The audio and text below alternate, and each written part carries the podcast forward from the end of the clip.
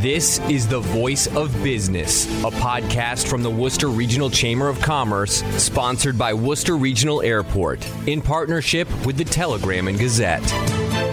I'm Dave Nordman, executive editor of the Telegram and Gazette, uh, joined on this Monday by Tim Murray, the CEO and president of the Worcester Regional Chamber of Commerce. Welcome, Tim. Thanks, Dave. Uh, thanks, for, thanks for having me. And uh, again, I want to thank you and your team for the great work you're doing and helping share the the the, the story and the fight against uh, COVID nineteen uh, that's taking place with so many of our frontline healthcare workers, uh, people working a lot of supporting industries. You know, grocery store hero, uh, you know, go and, and hero, heroines, a lot of great work, and, and thank you to you, your team for telling the story and uh, sharing that with the public. I appreciate it, and obviously the the Worcester Regional Chamber of Commerce is doing its part uh, on behalf of its members and non-members. Um, you know, helping them get through this time. Uh, talk about some of the things last week. We we talked about some specific things and um, some other things that you you'd like to share with the audience. Yeah, well, last week last week when we taped the show, we were anticipating uh, the House and Senate.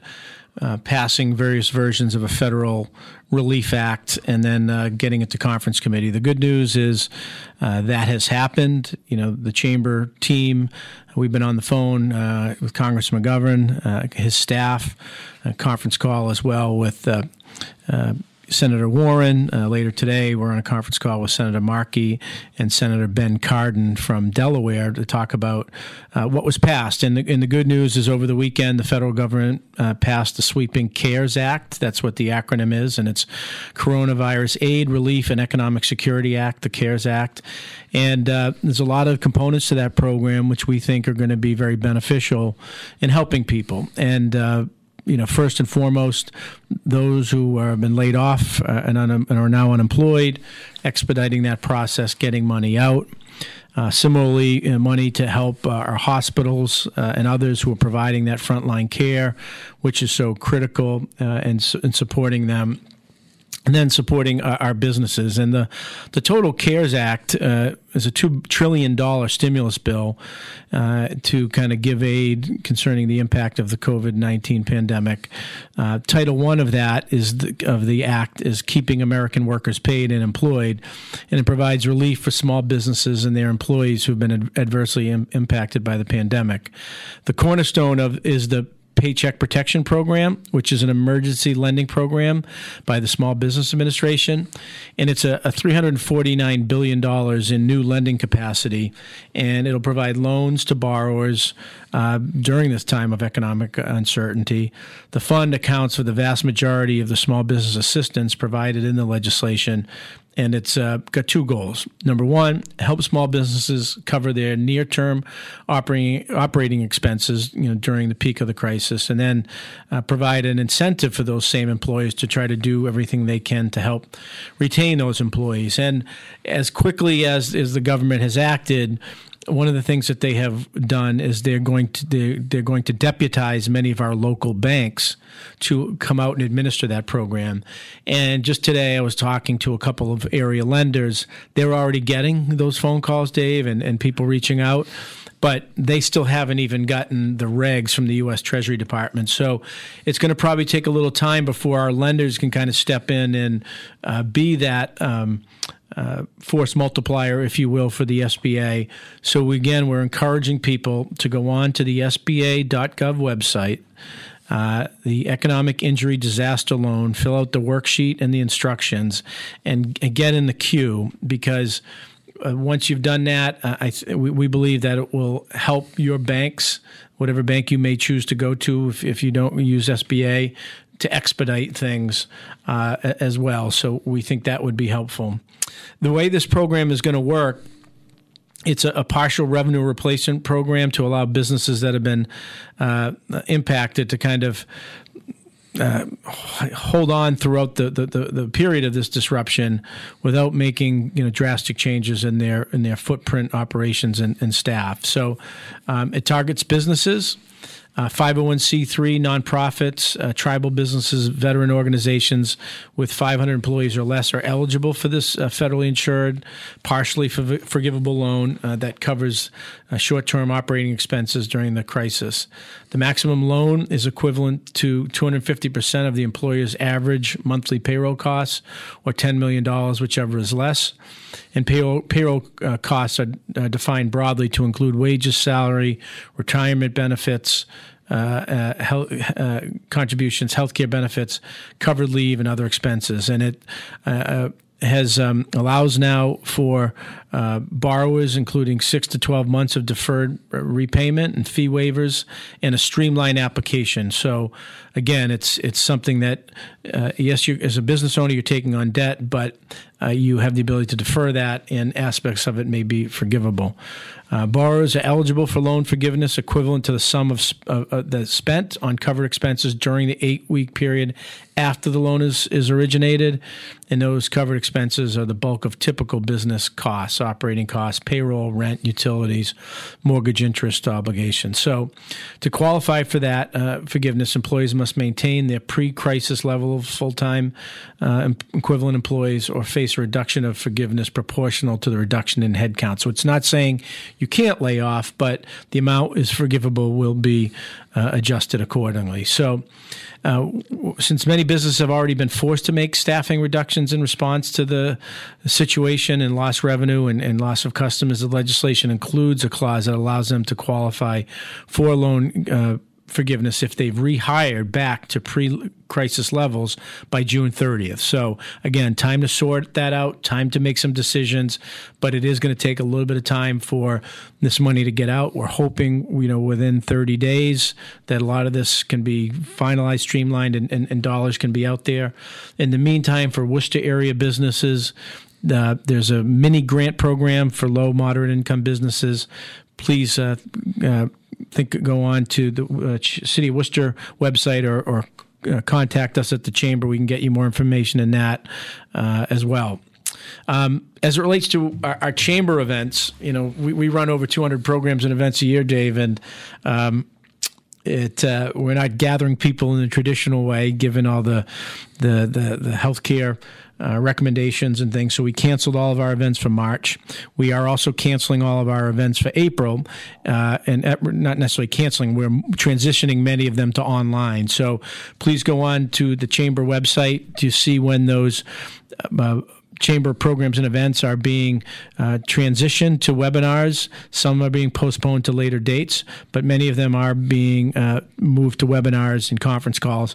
And we've added a whole bunch of them uh, as we speak uh, to answer questions from our members about how to access the programs, unemployment, and all of these things. Yeah, that was my uh, that was my question. Is obviously uh, you hold many events which we all attend throughout the year, but um, my question was going to be, and you answered it, is that the chamber uh, must be adding uh, coronavirus uh, specific business release specific uh, webinars and um, to help. Um, businesses in the Worcester community learn and cope uh, and survive the, the the next several months as we speak, as we're taping this, we've got 400 businesses that have uh, signed on to a webinar today for our uh, HR Human Resources Roundtable, which we usually run every couple of months.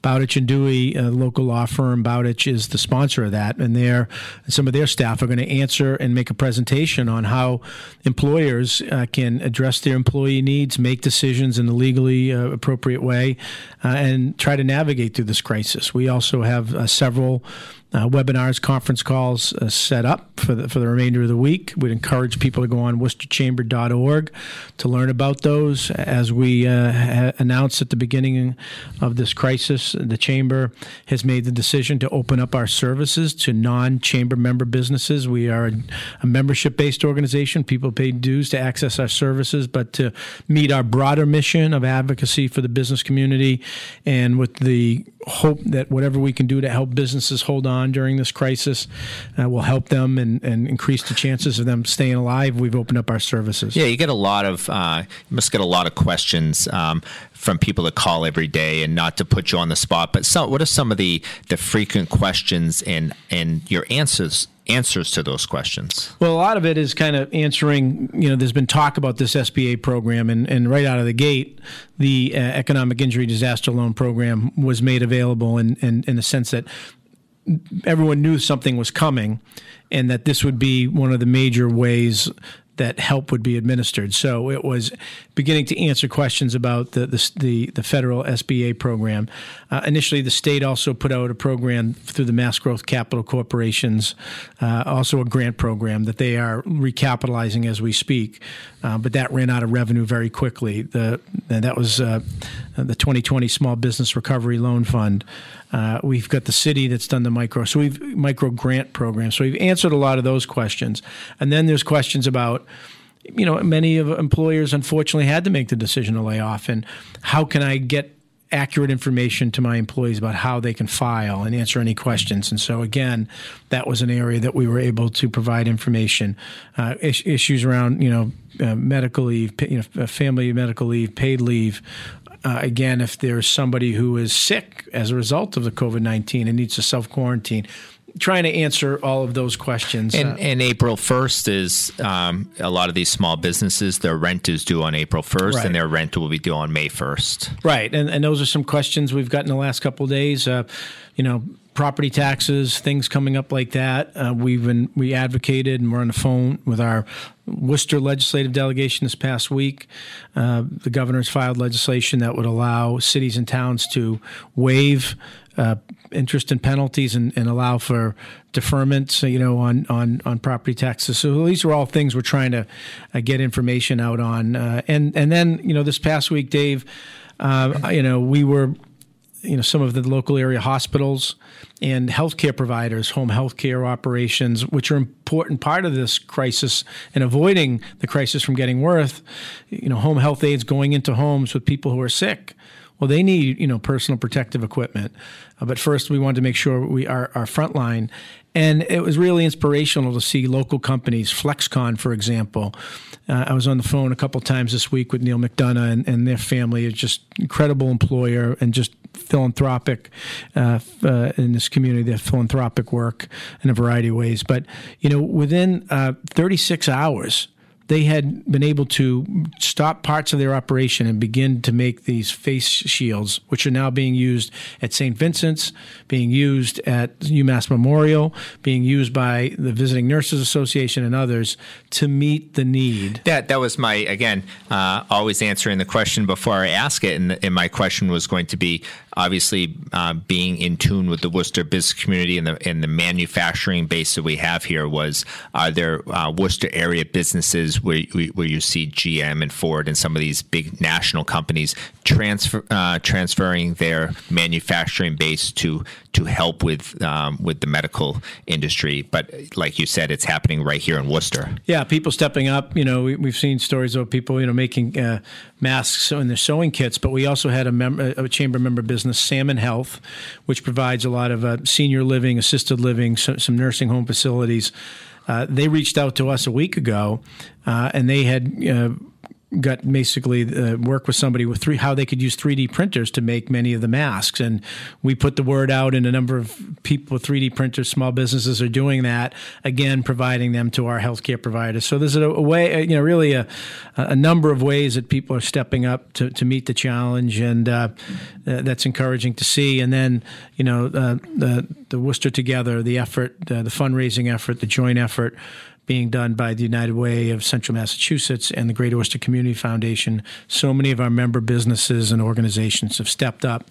Uh, I know Barbara Fields from the Greater Worcester Community Foundation uh, was on uh, with Hank Stolz uh, this morning, $2.5 million raised to date the United Way to give out money for immediate needs, and the Greater Worcester Community Foundation will work with organizations and people on longer term needs as the crisis uh, prolongs. So, a lot of stuff happening, but again, we just want to make sure people uh, are aware of some of the opportunities uh, that, that, that we can provide to help people at the chamber. If there's any questions, uh, please go on our chamber website, worcesterchamber.org. If people want to get on our special edition daily email, they can email us at info at chamber.org or call us at the chamber, 508 753 2924. Um, and then just uh, I want to plug, uh, you know, an organization that the chamber helped start in partnership with the Health Foundation of Central Mass is called the Worcester Food Hub. And that is a commercial kitchen where individuals and people who want to create a business or commercialize a recipe or foods that uh, that they have interested in. And we've been able to create a lot of small businesses working at the Food Hub. We actually get trained in how to scale and, and sanitation and uh, and getting the right certifications and permits. But the other side of the Food Hub business is also working with regional farmers and connecting them up and finding them buyers of their their crops. And that includes the Worcester Public Schools. It includes major hospitals and colleges. And uh, another component of it is people can also, individuals can order uh, grocery bags. And so if people go on worcesterfoodhub.org, they can, and then they can go up to Greendale People's Church and they'll bring it right out to you. You get a bag of fresh groceries uh, from food suppliers, farms across the region, and we have more farms in Worcester County than any other county in, in Massachusetts. And a great way to support those farmers, eat healthy, uh, and um, uh, support those farmers. So WorcesterFoodHub.org. Uh, this past week, my wife Dave picked up the the package, and I got home uh, and.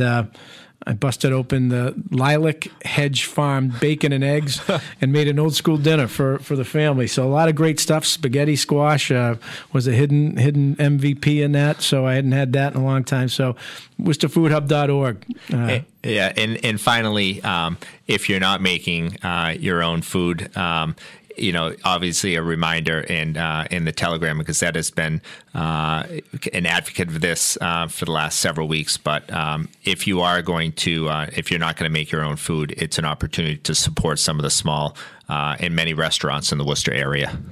That's absolutely right, and and encourage people to think about their neighborhood biz, small businesses that really are the cornerstone of the, our neighborhood and town business districts. Think about how you can support them, whether it's a gift certificate or takeout, uh, where they're open. Uh, you know, this is really uh, they're usually there when we're looking for sponsors for school events or sporting events or uh, various uh, important initiatives that uh, walks for the homeless or whatever. These same businesses now need our help, and so just really encourage people to think about ways in their spending that they can support our local businesses.